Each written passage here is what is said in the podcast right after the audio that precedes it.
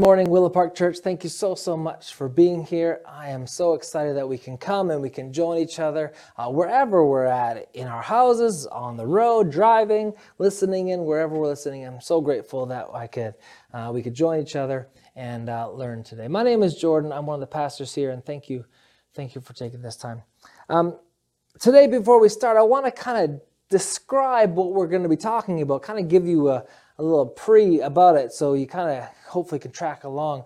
We're talking today about the Old Covenant and the New Covenant, what was the law um, of, of the dietary laws and uh, all that stuff, and also um, the laws of sacrificing.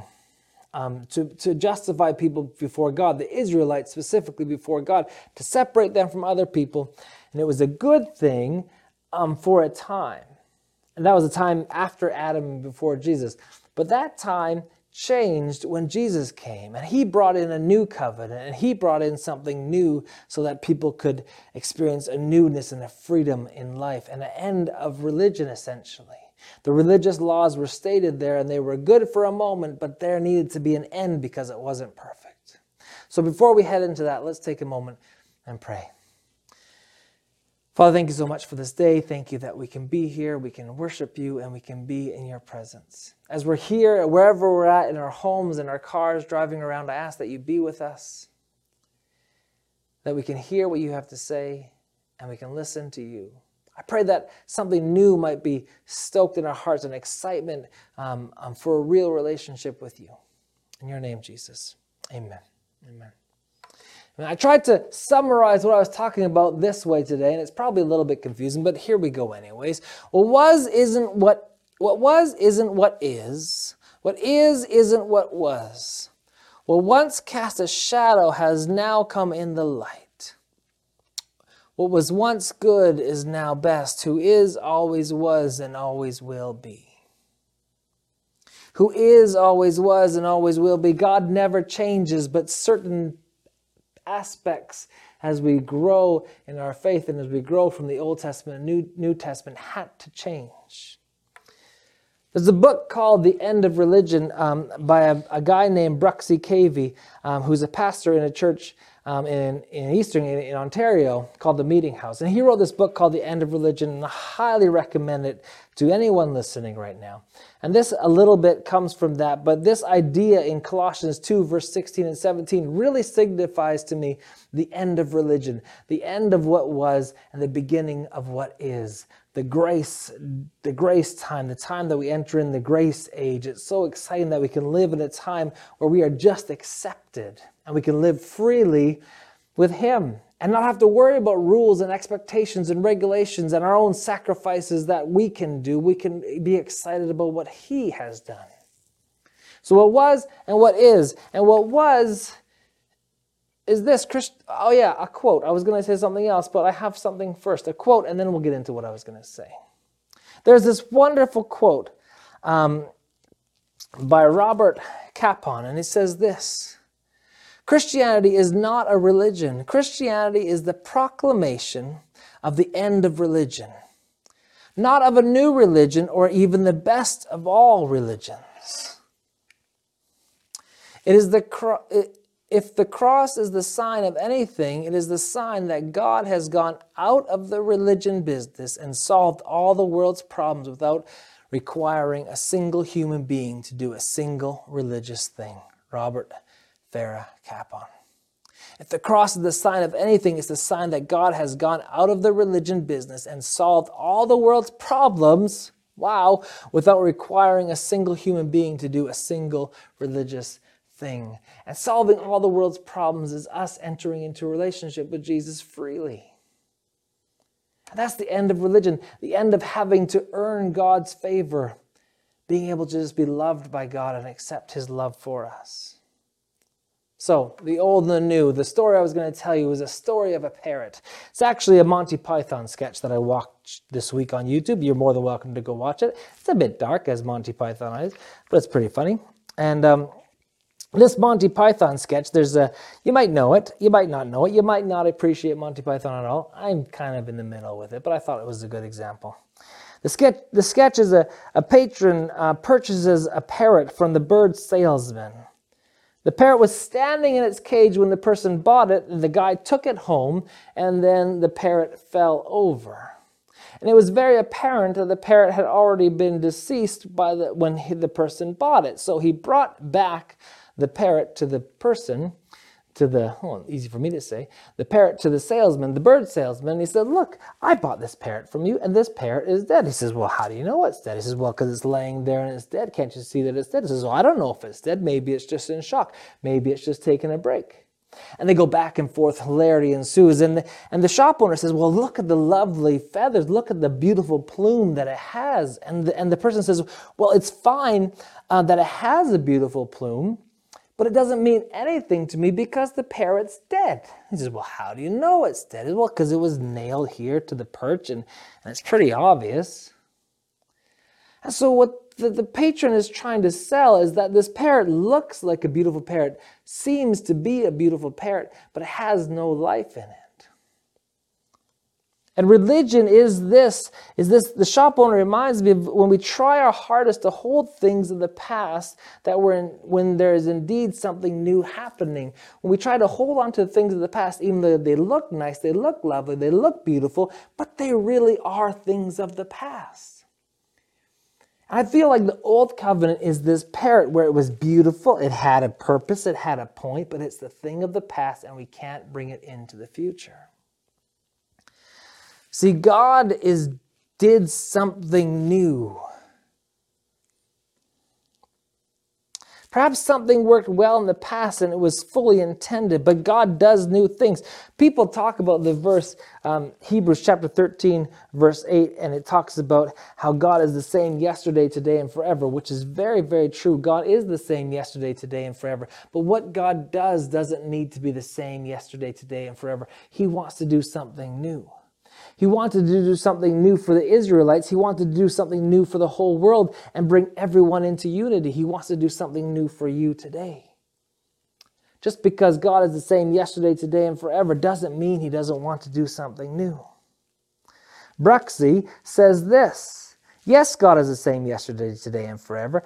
And this God, who is the same, has promised to birth something completely new that would simultaneously bring about the end of religion.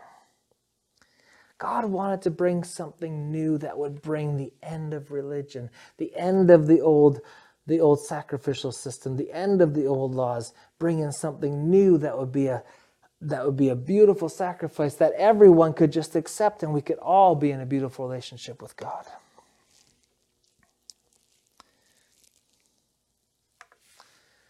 In Isaiah 43, verse 18 and 19, it says this Don't cling to the events of the past or dwell on what happened long ago. Watch for the new thing that I am going to do. It's happening already. You can see it now. There's the anticipation of something new, there's the anticipation of something that's exciting. What they wanted, what the so Paul is addressing this to the Colossians, and there's going to be Jewish people that are coming along that want to keep them into what was.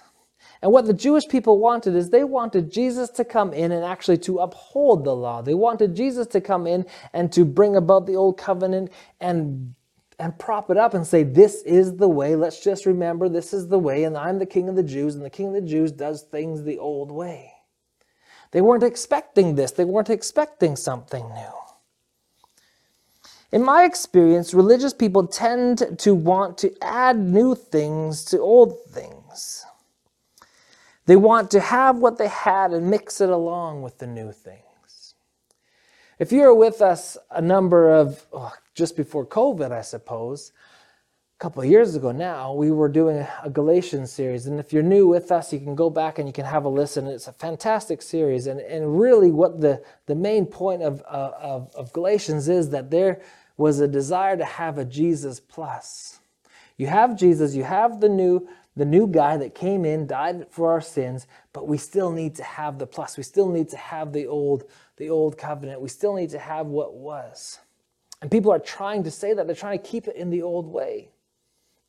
And Paul's saying to the Colossian people, Paul said to the Galatians, he says, Look, it's not about the old way anymore. It's completely done. It's completely new. That parrot is now dead. We are going on to the new parrot, I suppose.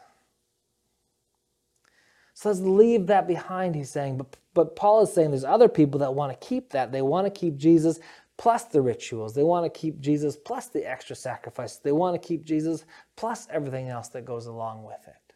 Because they don't trust that Jesus can do it all. But Jesus can do it all, I assure you. And it's so much easier and it's so much better when we can just trust in Him. So let's open up our Bibles to Colossians 2, verse 16 and 17, where we're going to be reading today. And it says this Therefore, do not let anyone judge you by what you eat or drink, or with regard to the religious festivals, a new moon celebration, a Sabbath day these are a shadow of the things that were to come. The reality, however, is found in Christ. These are a shadow. These were something that was good that maybe you can participate in, but is not the reality. It's just a shadow of things that are to come. There's two things that we're going to learn from this section of Scripture today. And the first thing is called planned obsolescence planned obsolescence. Jesus is the annulment and the abolition of the old covenant in favor of the new covenant. Jesus is the cancellation of the law in favor of the way of love. Jesus is the cancellation of the law in favor of the way of love. That is so important. He's the cancellation of the law and the fav- law in favor of the way of love. The writer of an Ephesians says it like this Jesus broke down the wall of hostility that separated us. He did this by ending the system of the law with its commandments and regulations. Jesus ended that. He ended the system that made us have to do stuff and us to keep regulations because I can barely keep my daytimer in order. How can I keep the regulations and all those commandments and every single thing in order? And then in John 1:17, the apostle also makes the contrast quite clear. For the law was given through Moses, grace and truth come through Jesus Christ. Grace and truth come through Jesus Christ. That means grace and truth weren't really coming through fully before. They were a shadow, they were etched, and we'll get into that in a bit. But the grace and truth come through Jesus Christ. The writer of Hebrews says it bluntly. Now, I'm going to look at a few different versions of this to help it make it more clear as we go on. But the NASB, quite a literal translation, says the writer of the Hebrews says this bluntly He takes away the first order to establish the second. He takes away the first order, the old covenant, to establish the second. In the Good News translation, so God does away with all the old sacrifices taking all the old sacrifices, taking everything that you had to do, and puts the sacrifice of Christ in their place. Quite literally saying you, your weekly, your monthly, your yearly sacrifices have now been exchanged for Jesus. He cancels the first covenant in order to put the second covenant into effect, the New Living Translation. He cancels the first covenant in order to put the second covenant into effect. The old covenant had to be done, had to be canceled, had to be ended in order for the new one to come. You couldn't have two covenants at the same time, it just doesn't work that way.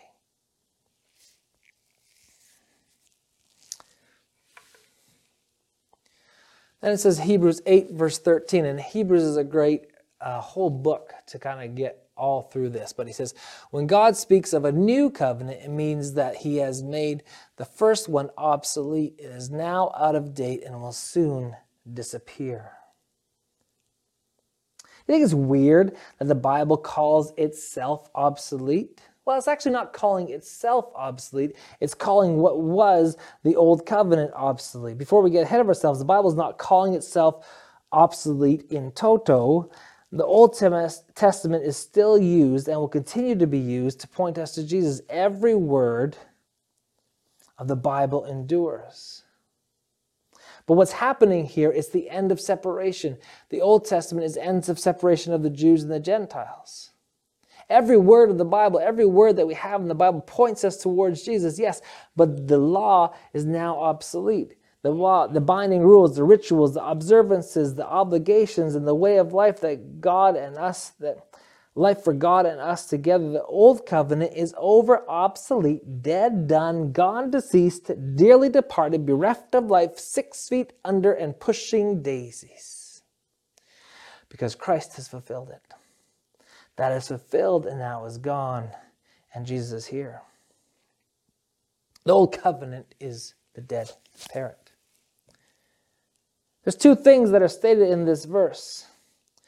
One is about things that we don't do. Therefore, don't let anyone judge you by what you don't do, what you don't eat or drink. All the things that you don't do, all the all the ideas that you don't do because if all the all the things that you don't do in the law.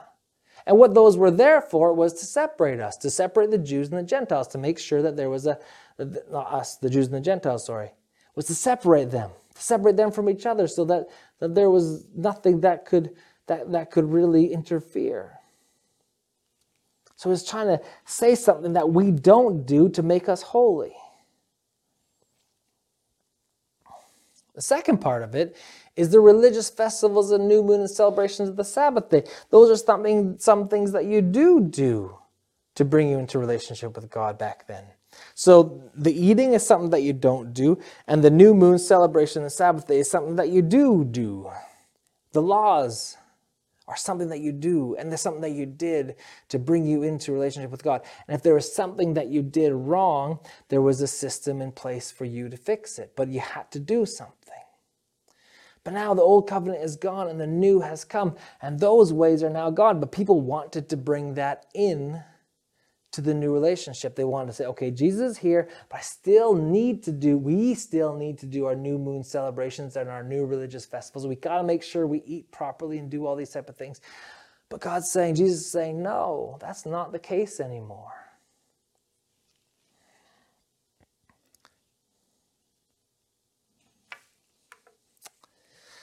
So that is the obsolescence of the law. There was things that happened that we that, that were taken away. But now there is something, the second thing that comes in this verse is called the shadowlands. And Jesus comes to end religion, comes to end that religion. This is what I, I think is quite exciting about this passage, is that the first part of the passage talks about, about the laws and the things that you can and can't do and how that's gone. But those are a shadow of what's to come. Jesus is the goal, Bruxy says. He says, the fulfillment of the consummation and culmination, the telos and terminus of religion. Jesus is the goal. Jesus is the goal that we're getting to. Jesus is the end line. Jesus is the train station that we get to at the end. We don't want to get off early and we don't want to stay on the train. What happens if you get to the end of your train line and you stay on your train? The train just goes backwards. If you get to the very end of the line, there's only one place for that train to go, and it's to go backwards. Jesus is the end destination for a train line. That was the end destination. That was what the shadow was, what was before, moving ahead to what is, and what is is Jesus. Jesus is the reality to which religion points. Jesus is the reality to which the Old Testament, the Old Covenant pointed towards. Everything that we see about the Old Testament is pointing us towards Jesus. Verse 17 says, These are a shadow of things that were to come. A shadow of things that were to come. This shadow is so amazing. I love the idea of the shadow. The old system under the law of Moses was only a shadow and a dim preview of a good thing to come, not the good things themselves. The sacrifices under the system were repeated again and again, year after year but they were never able to provide perfect cleansing for those who worshiped. The old covenant repetitious routine of animal sacrifice never really accomplished anything. It was a system that required continual repetition with certainty not perfect. They were shadows of what was to come. What's a shadow? Oh, yeah, that's the verse that I'm reading. Sorry about that. The old system under the law of Moses was only a shadow, a dim preview of a good thing to come, not the good things under themselves. The sacrifice under that system was repeated again and again, year after year, but they were never able to provide perfect cleansing for those who came to worship. Hebrews 10, verse 1. If they could have provided a perfect cleansing, the sacrifice would have stopped, for the worshippers would have been purified once and for all time, and their feelings of guilt would have disappeared. So in Colossians, Paul is talking about a shadow of what is to come. And the writer of Hebrews also talks about a shadow. The old system under the law of Moses was only a shadow, a dim preview of the good things yet to come. The old repetitions are a shadow of what is beautiful and coming. Shadows are used, there's no real use for shadows other than see what's coming. There's no real use for shadows other than when I'm taking a walk with my son and there's in the evening and there's a and there's a, a, a street light behind me and as it shines our big long shadows in front of us it's showing what is to come. If you watch a scary movie and as the shadow kind of creeps around the corner, it is just showing what is to come. It's not really what it is. It can do nothing. It can just bring some shade. It can't do anything. It has no substance. It's just nothing. It's a reflection and it's an absence of light of what is to come. So my shadow is me minus all light, dimension, and definition. Your shadow is you minus all light, dimension, and definition.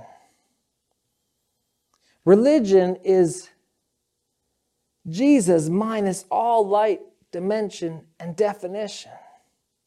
We see the signs, we see the pillars, we see the posts along the way that point us to Jesus, but they are merely, merely reflections of what is to come. And this beautiful second part of the verse the reality, however, is found in Christ. The reality of what is to come is found in Christ. The old covenant is what was, the reality is found in Christ. So these two verses these two verses talk about a religious order that we used to do, that we used to participate in, and it was just a shadow, a negative image of what was to come, and what is to come is Jesus, and He is the full light, definition, and dimension of what was cast in that shadow. But for some reason, we go back. For some reason, Paul's saying people want to go back and have that Jesus plus, or they want to go back and just be in the old covenant. They want to be in their religious ways. Why do we constantly go back? The end of religion should be a celebration point for us. The old way is gone, the new way of Jesus has come. The end of religion ushers in the new age of grace for anyone who responds to the call of God. It should be so beautiful. It should be something we celebrate. There's no more division. There's no more us and them. There's no more Jews and Gentiles. There's no more division amongst those people. But Paul's saying, look, be careful. People want to go back. Why would people want to go back? I don't understand. You don't understand. I don't understand. We don't understand, but we do. We find so much ease in going back into our ways of religious ways. If we can fast, fast forward to our lives and our religious ways, we have tendency in religion, we have tendency in tradition, we have tendencies in doing things over and over again because we think that we're going to garner the appreciation of God. When we know full well through the scripture, through these verses, through these verses that it's all about Jesus and nothing else, but we want to add something to it. Why do we go back to what we want as opposed to what God wants. I have three reasons why we go back. We go back because of control. The Jewish people wanted to go back because they had control of their destiny, they had control of what was happening, they had control of the people around them.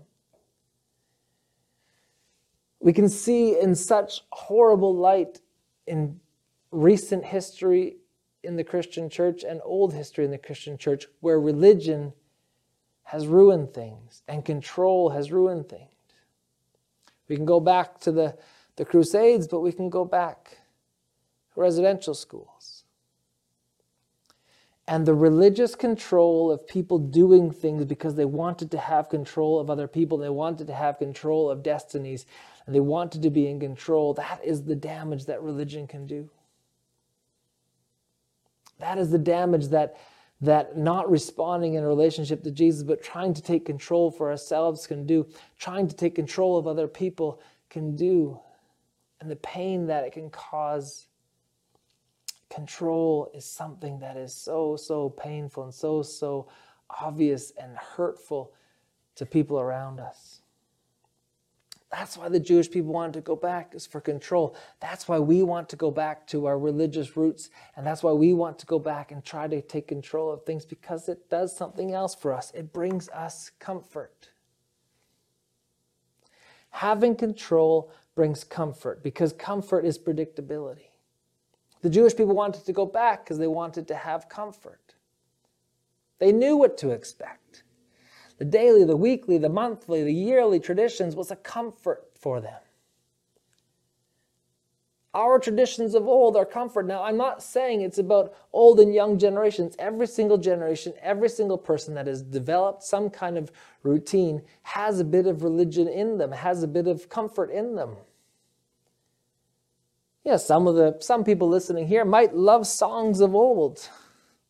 They don't like the new songs. Well, you know what? I'm older now. I don't even necessarily like the new songs. I like the songs of old. It might not be as old as the songs of old that you're thinking of, but I like my late 90s, early 2000s Hillsongs and Matt Redmans and all those type of things. We get into that stuff. They're not bad, but it's comfort. And sometimes there's new things that we need to embrace because God wants to do new things. New is not comfortable. You buy a new pair of shoes, it might not be the most comfortable. You buy a new pair of boots. If you want to go hiking, you buy a new pair of boots, you have to wear them in. It's not comfortable.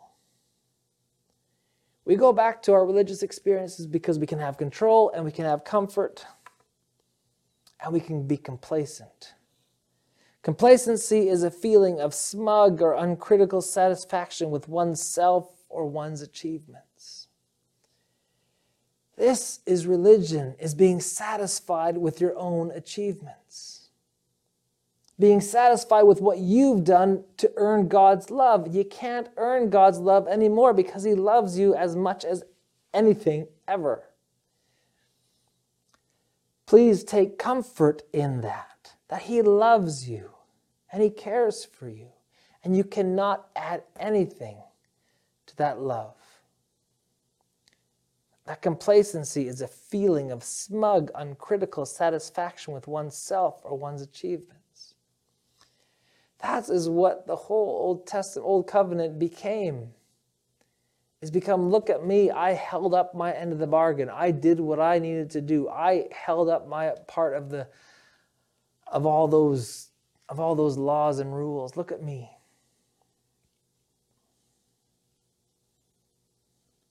But when we fully embrace the covenant, look what we gain control. When we accept the new covenant, we gain allowing God to be in control, allowing God to take control of our lives. This is not a predestination thing where God is in control of us, eh, but it's, it's us allowing God to take control, allowing God to take charge, allowing God to guide us, allowing God to, to take us from step A to step B, allowing that control, allowing Him, allowing to say, God, Jesus, you did this on the cross for us. I trust you completely and you have control. When you accept His new covenant, you accept that He can be in charge and He can be in control, and you can just trust in Him because He has your best interest at heart. He cares for you and He loves you. When you accept his new covenant, you also gain comfort because when you allow God to take charge and when you allow God to take control and when you give him that, there's a comfort knowing that it's okay. You can be with him, you can be in his presence. That's the one thing I haven't really mentioned yet so far. The new covenant brings the Holy Spirit. The Holy Spirit brings comfort, it brings peace, it brings care, it brings love, it brings gentleness into our hearts. The Holy Spirit can come and live and reside in you. If you're at home right now, your marriage is, is hurting, it's falling apart. The Holy Spirit wants to come in and bring comfort into your life. The Holy Spirit wants to come and bring peace. The Holy Spirit, that new covenant, wants to come in and reside in you and with you. The old way, it wouldn't allow for that because there was a separation even between us and God. God dwelt in one place in the temple. Now God dwells in our lives, in our temple, in our hearts. There's a comfort in knowing that.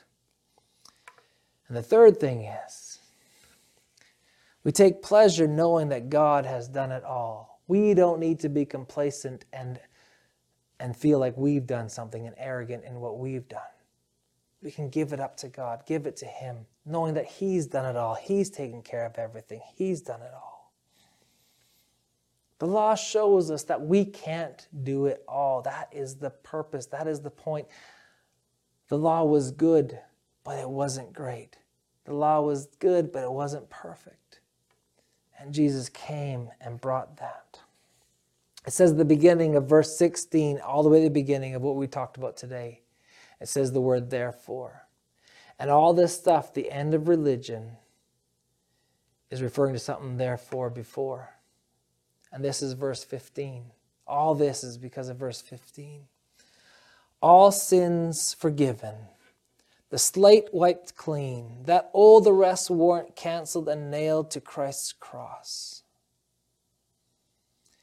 He stripped all the spiritual tyrants in the universe of their sham authority at the cross and marched them naked through the streets. I'll read that again. All sin forgiven, the slate wiped clean. That old arrest warrant canceled and nailed to the Christ's cross. He stripped all the spiritual tyrants in the universe of their sham authority at the cross and marched them naked through the streets. That old way, the old sacrificial system, the old religion is nailed to the cross, done no more. Christ has fulfilled it. And he walks with us and he and he gives us that life. Our take home this week is this. I want you to take I'm going to try, you try. Take three sessions of prayer over this next week. And in the first session of prayer, let's say Monday. Monday sounds like a good day for the first session of prayer, especially for the week. Say, God, I want you to take control. I invite you to take control. And then evaluate that. Evaluate what that means for God to take control. What do you have to give up in order for God to take control? Then day two, let's say Wednesday. That, you, that you'll take comfort in His plan and His love for you. Take comfort that His Spirit lives in you. Take comfort in His plan that He has for you. Take comfort that He cares for you and He will clothe you and feed you as much as the birds of the air. Take comfort in Him.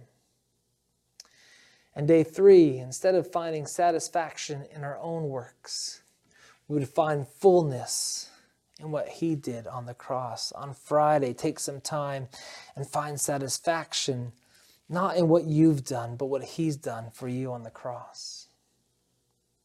What He's done for you on the cross. We're going to take some communion right now. I just want to remember that. If you want to go grab some bread and juice, or if you if you just want to pray with me, we'll do this. Remember, so much of what Jesus did on the cross is this new covenant, and this new way of being, this new way of living, and this new way to have his spirit in us. Because of what his, he did on the cross, his body broken for us, we're able to live in that new life. So, Jesus, thank you for your body broken for us. We take this bread in remembrance of you. Let's eat.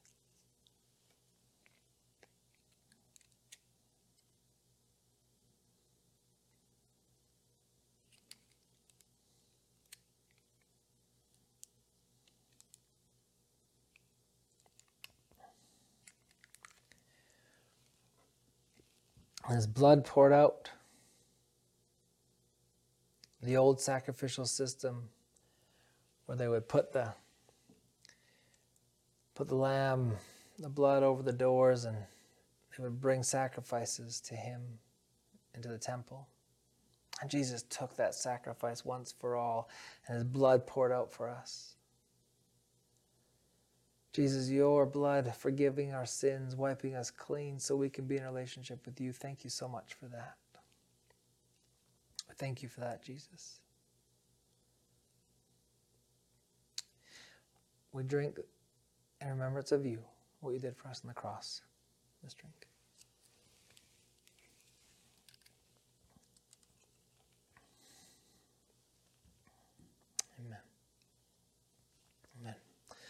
Thank you so much for joining today at Willow Park Church Online. It was a pleasure to be here. Hope um, that made sense.